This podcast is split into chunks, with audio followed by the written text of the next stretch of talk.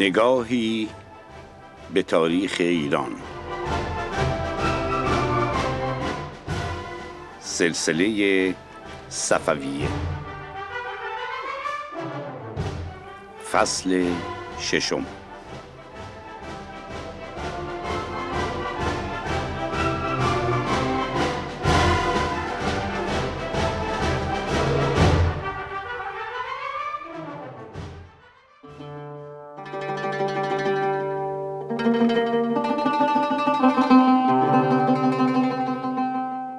شنوندگان و همراهان صمیمی رادیو بامداد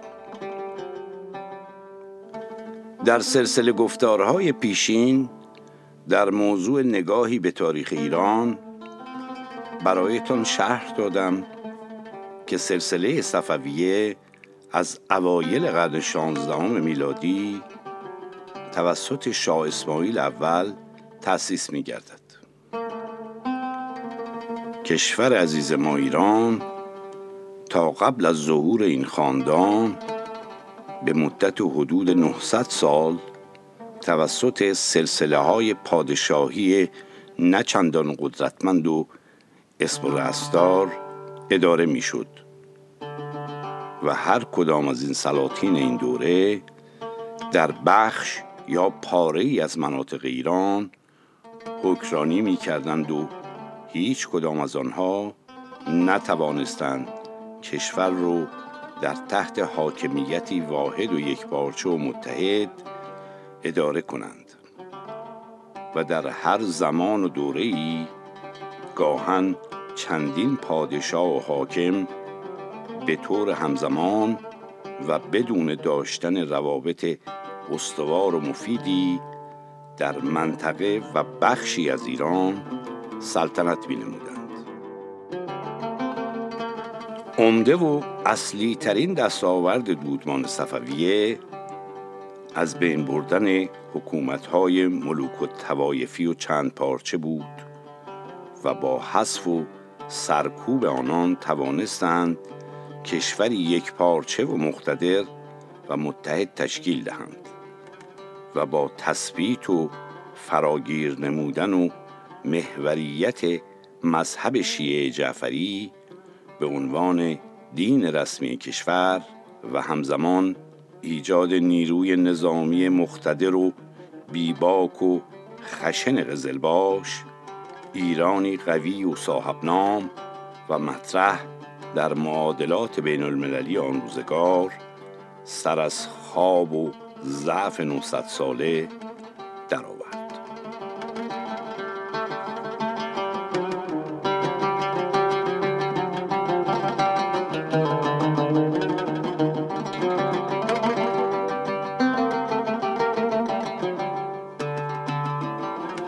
همزمانی و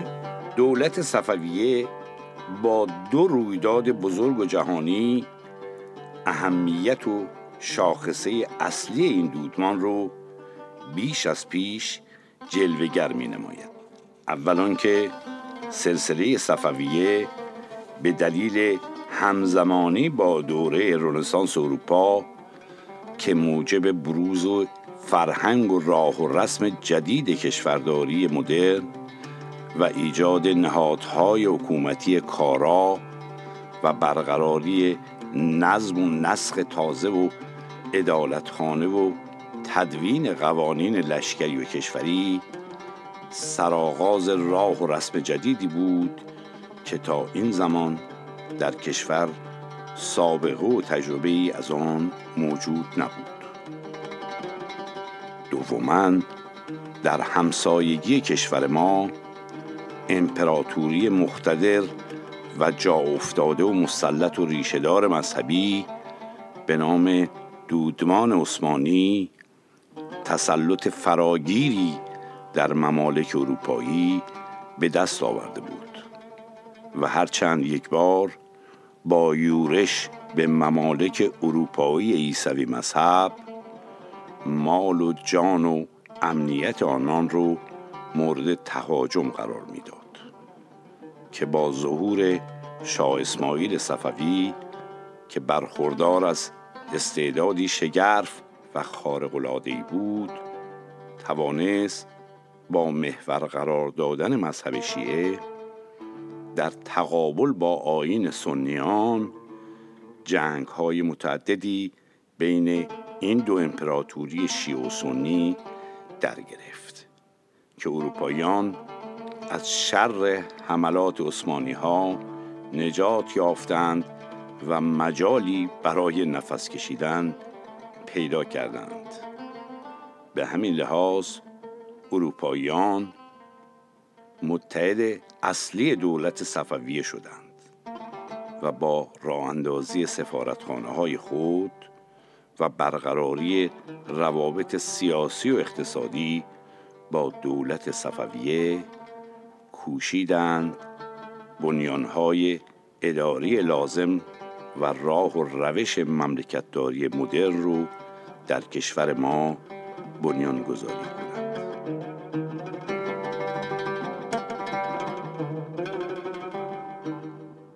خلفای عثمانی که خود رو حاکمین اسلامی قلمداد می کردند قلع و غم و نبرد با قوای صفویه رو برای خود جهاد در راه خدا فرض می کردند و هر دو امپراتوری با توسل به آین مذهبی خود جنگ های بزرگ و پرتلفاتی رو علیه یکدیگر و برای نابودی دشمنان خدا و اسلام به راه می انداختند. پیروزی و زفر هرچند یک بار نصیب یکی از دو طرف می شد که شرح آن وقایع از حوصله و نیت برنامه ما خارج است.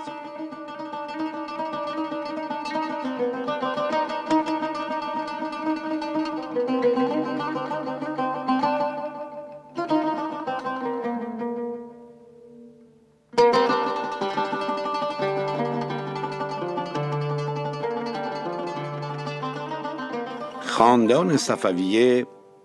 حدود سه قرن و مشتمل بر ده پادشاه در ایران سلطنت نمودند که نهمین پادشاه این سلسله شاه سلطان حسین صفوی بود که بر خلاف اسلاف خود فردی ناتوان و بیخرد و به شدت خرافاتی و تحت نفوذ و تسلط درباریان و علمای دوران خود بود و از آنجا که تا قبل از به سلطنت رسیدن در پی درگذشت پدر خود شاه سلیمان تمام عمر و اوقات خود رو در خلوت حرمسرا گذرانیده بود فاقد هر گونه صفت و استعداد مملکتداری و اقتدار بود. و لذا امور مملکت از طریق درباریان فاسد و وزرای ظالم و مشاورین خائن و روحانیون افراطی به حال خود رها شده بود و امنیت و عدالت و نظم و ترتیب امور مملکت که توسط پادشاهان قبلی این سلسله ایجاد گردیده بود در زمان شاه سلطان حسین برباد رفت و شورش سراسر مملکت رو در بر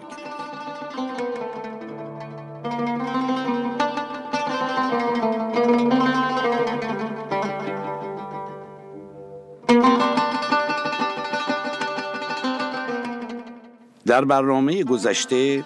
تا به دینجا رسیدیم که پس از به تنگ آمدن مردم بیدفاع افغانستان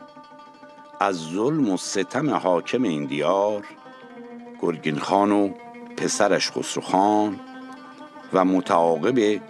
بیتوجهی کارگزاران درباری به تظلم خواهی افاقنه مردم کابل و قندهار و هرات سر به شورش برداشتند و گرگین خان و خسرو خان و بسیاری از گماشتگان قزلباش رو مختول نمودند و سپس فردی به نام محمود خان را که جوانی زیرک و صفاک و ریاضتکش و بیباک بود به سرکردگی و امیری و سالاری خود برگزیدند و تعداد بیشماری از شیعیان آن بلاد را کشتند. و علم تقیان برداشتند.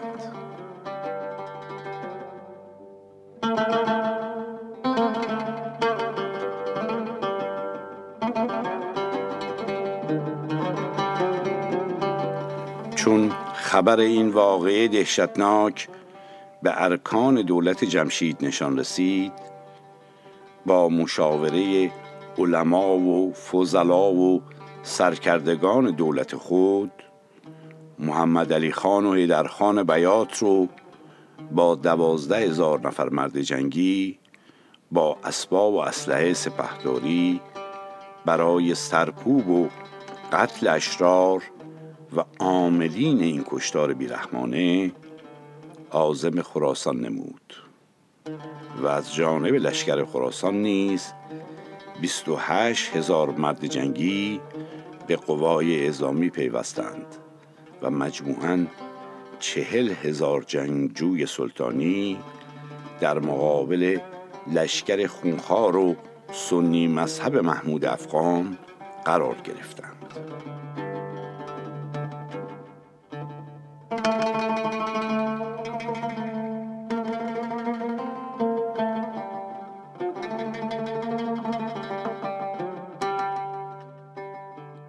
سپاه محمد علی خان و ایدر خان با چهل هزار مرد جنگی خونخوار از یک جانب صف کشیدند مانند نر شیران پنجور و از جانب دیگر لشکر عظیمت اثر افاقنه صف کشیدند. ابتدا از جانب افغانها 150 سوار جنگی به میدان کارزار آمدند و از جانب قزلباش دوازده تن که یکی از آنها نادر قلیبه که قرچلو بود. ولد امام قلی پوستین دوست که هر خسم چالاکی که صورتش را می‌دید مات میگردید و در قوت با هزار مرد برابری می‌کرد.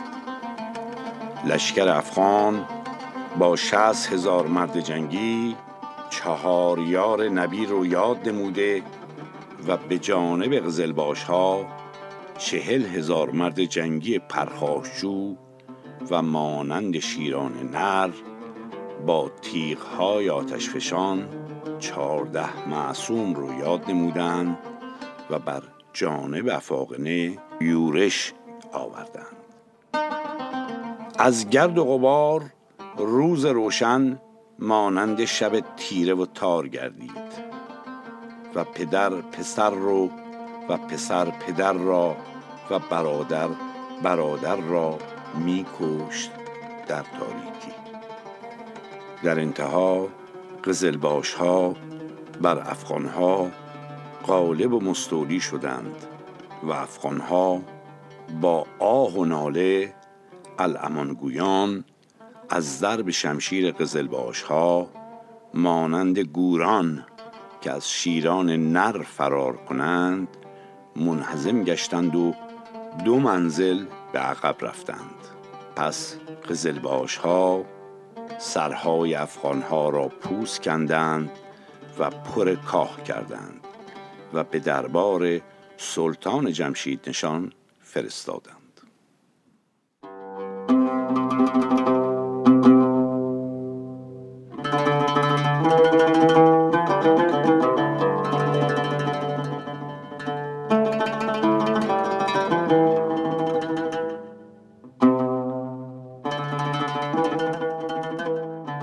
پس سلطان جمشید نشان از این فتح و زفر دلشاد شد. لیکن ارکان دولتش از حسد متوهم و غمگین شدند به خدمت سلطان عرض نمودند. مسلحت پادشاهی در این است که محمد علی خان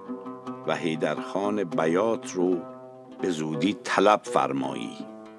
که مبادا نخوتی بورزند و باد غروری در دماغشان راه یابد. سلطان جمشید نشان از روی قیس جوابی نفرمود. ایشان در همان ساعت با هم متفق گشتند و گفتند هم و سفاحت بر شاه ما غالب گردیده است و از رأی ثواب ما روگردان شده. ما باید هرچه مسلحت دولت ایران را دانیم آن بکنیم و خائنانه فرمان سالاری و صاحب اختیاری تام با اسب یراق مرصع و خلعت گرانمایه از برای والاجاه محمود خان غلجه فرستادند. و نظم و نسق آن سرزمین رو به وی واگذاردند و با این معامله پرنفع تمام ناکامی ها و شکست های او به باد فراموشی رفت و به تدریج همه خراسان رو به هیته تسخیر و تصرف خود درآورد.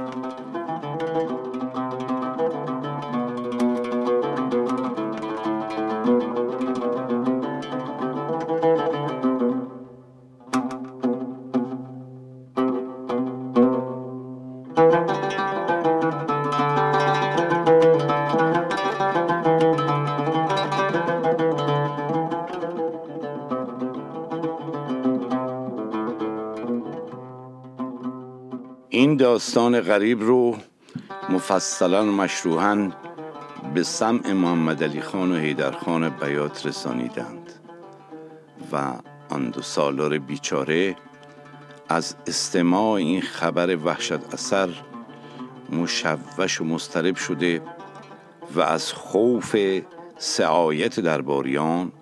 و وارون جلوه دادن پیروزی این دو سردار بزرگ نزد پادشاه اردوی خود رو بی صاحب ناچار بر جا نهادند و یک ناکاردان نارشید رو به جای خود گذاردند و به چالاکی و چابکی خود را به درگاه عالم پناه خاقانی رسانیدند و در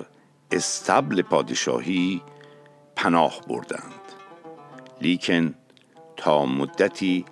از این واقعه هیچ کس به عرض سلطان جمشید نشان اطلاعی نرسانید. چون اردوی آن دو سالار بی صاحب گردید با اطلاع افاقنه از این واقعه شبیخونی بر اردوی قزلباش ها آوردند و قتل و غارت نمودند و قزلباش ها رو از هم متفرق نمودند و به سبب همان فرمان لازم الاذعان پادشاهی که در باب صاحب اختیاری توسط رجال خائل دربار برایش فرستاده بودند به لطایف بر جمیع بلاد و قرای خراسان غالب و مستولی گردید و سپس به جانب یزد روانه گردید و همان فرمان لازم الاطاعه پادشاهی که مشتمل بر سالاری و صاحب اختیاری والاجاه محمود خان غلجه در همه امور ملکی بود و با استمالت و هدایت امنای خائن دولت شاهنشاهی در میان خوف و رجا کم کم و قدم به قدم پیش آمدند. تا به یزد رسیدند و به جنگ و جدل یزد را هم تصرف نمودند.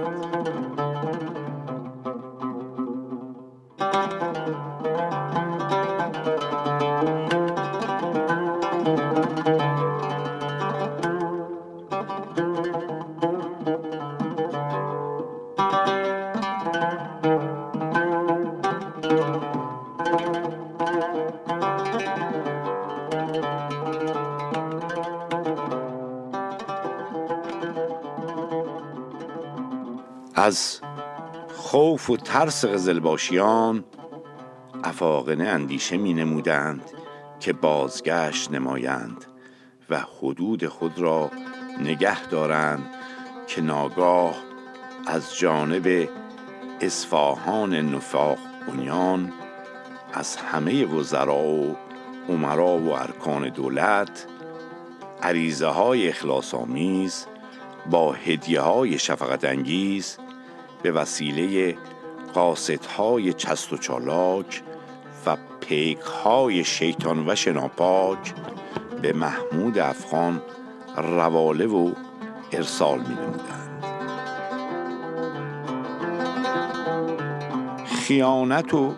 خباست ذاتی وزرا و اکثر سرداران سپاه باعث شد که ترس و خوف و وحشتی که از شکوه و عظمت سپاه صفویه در دل افغانها ریشه دار بود به تدریج تقلیل یافته و با هر پیک و نامه پر از خیانت وابستگان دربار که محمود افغان رو تشویق و تحریک به پیشروی و فتح پایتخت می‌کردند دیگه طمعشان به جوش آمد و مانند گرگان خونخوار به سمت اصفهان حرکت کردند. در هر منزلی که توقف می کردند محمود افغان با نزدیکان خود به مشورت و بررسی وضعیت پیش آمده مشغول می شدند و از ترس و استراری که بابت دبدبه و کبکبه شاهنشاهی و جهانگیر بودن سپاه شاهی در دل داشتند راه رفته رو باز میگشتند و نیت رجعت به کابل و آن دیار را می‌کردند که بلافاصله پیک های تند پا سر می رسیدند و افاقنه با اطلاع از مزامین آن عرایز سراسر فتنه و خیانت و نمک به حرامی کارگزاران دربار که دعوت به تسریع در ورود به پایتخت را می‌کردند دلگرم و قوی دل شده و با قتل و قارت مردم و شهرهای بین راه به چهار فرسخی اصفهان و به قریه گلون آباد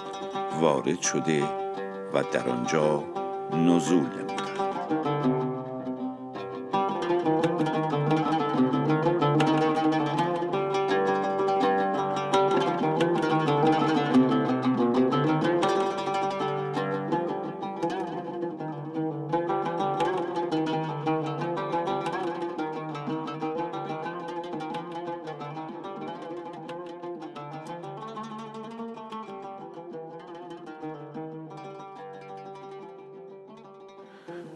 تاریخ غمانگیز و تلخ و سراسر رنج و هرمان مردم ایران ریشه در خیانت و عافیت طلبی و طمع جاه و مال وزرا و دیوانیان و وابستگان پادشاهان و حکام و دستندن کاران بوده و هست و هر کدام از این نابکاران هرگاه که احساس وحشت از دست دادن موقعیت و مقام خود رو می نمودند بلا فاصله با دسیسه و نیرنگ در فکر یافتن مفری برای خود و اطرافیانشان و سلامت جستن از خطرات و رویدادهای سخت و جانکاه می نمودند. و آنچه در این میان و در بیان معادلات و مجادلات و عاقبت تصمیم گیری ها به حساب نمی آمده جان و مال و آینده و سرنوشت ملت و مردم زج کشیده ناچار این سرزمین بوده که کماکان ادامه دارد.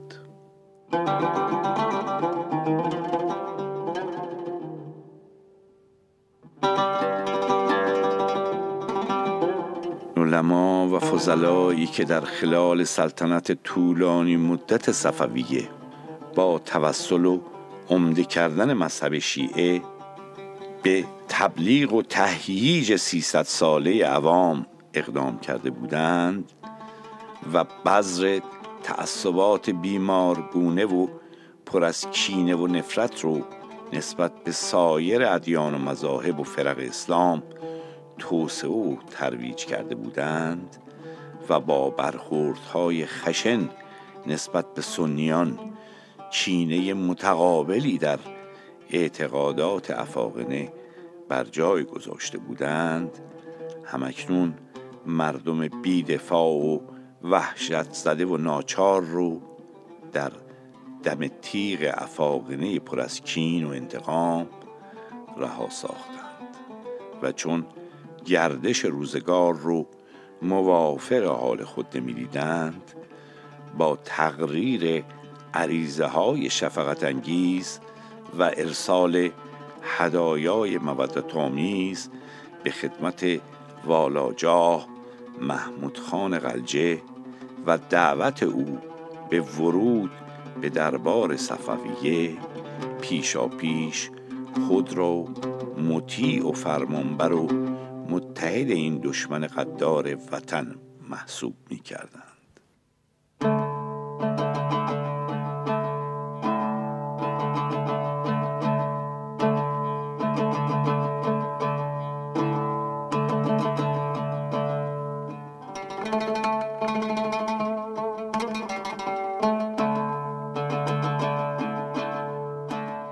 ای وای بر خیانت و خباست دولتیان و کارگزاران کشوری و لشکری که در بیشتر دوران تاریخ ایران خیانت ها از خود بروز داده و نام و ننگ اعمال آنان آینده و سرنوشت کشور ملت و زهج کشیده رو از مسیر رشد و ترقی خارج کرد و به سیاه چاله قتل و قارت و قهدی منتهی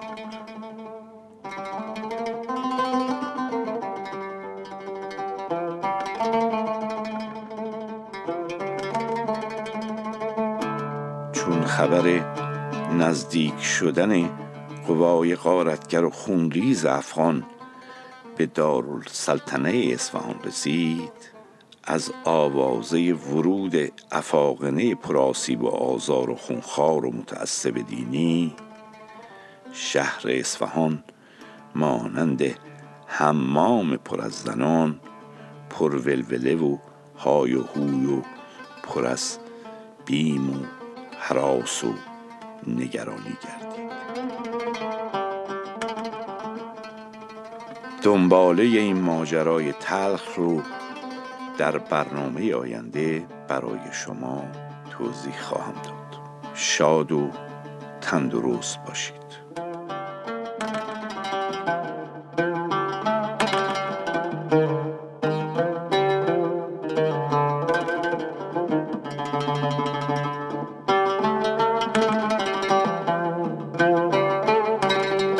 Música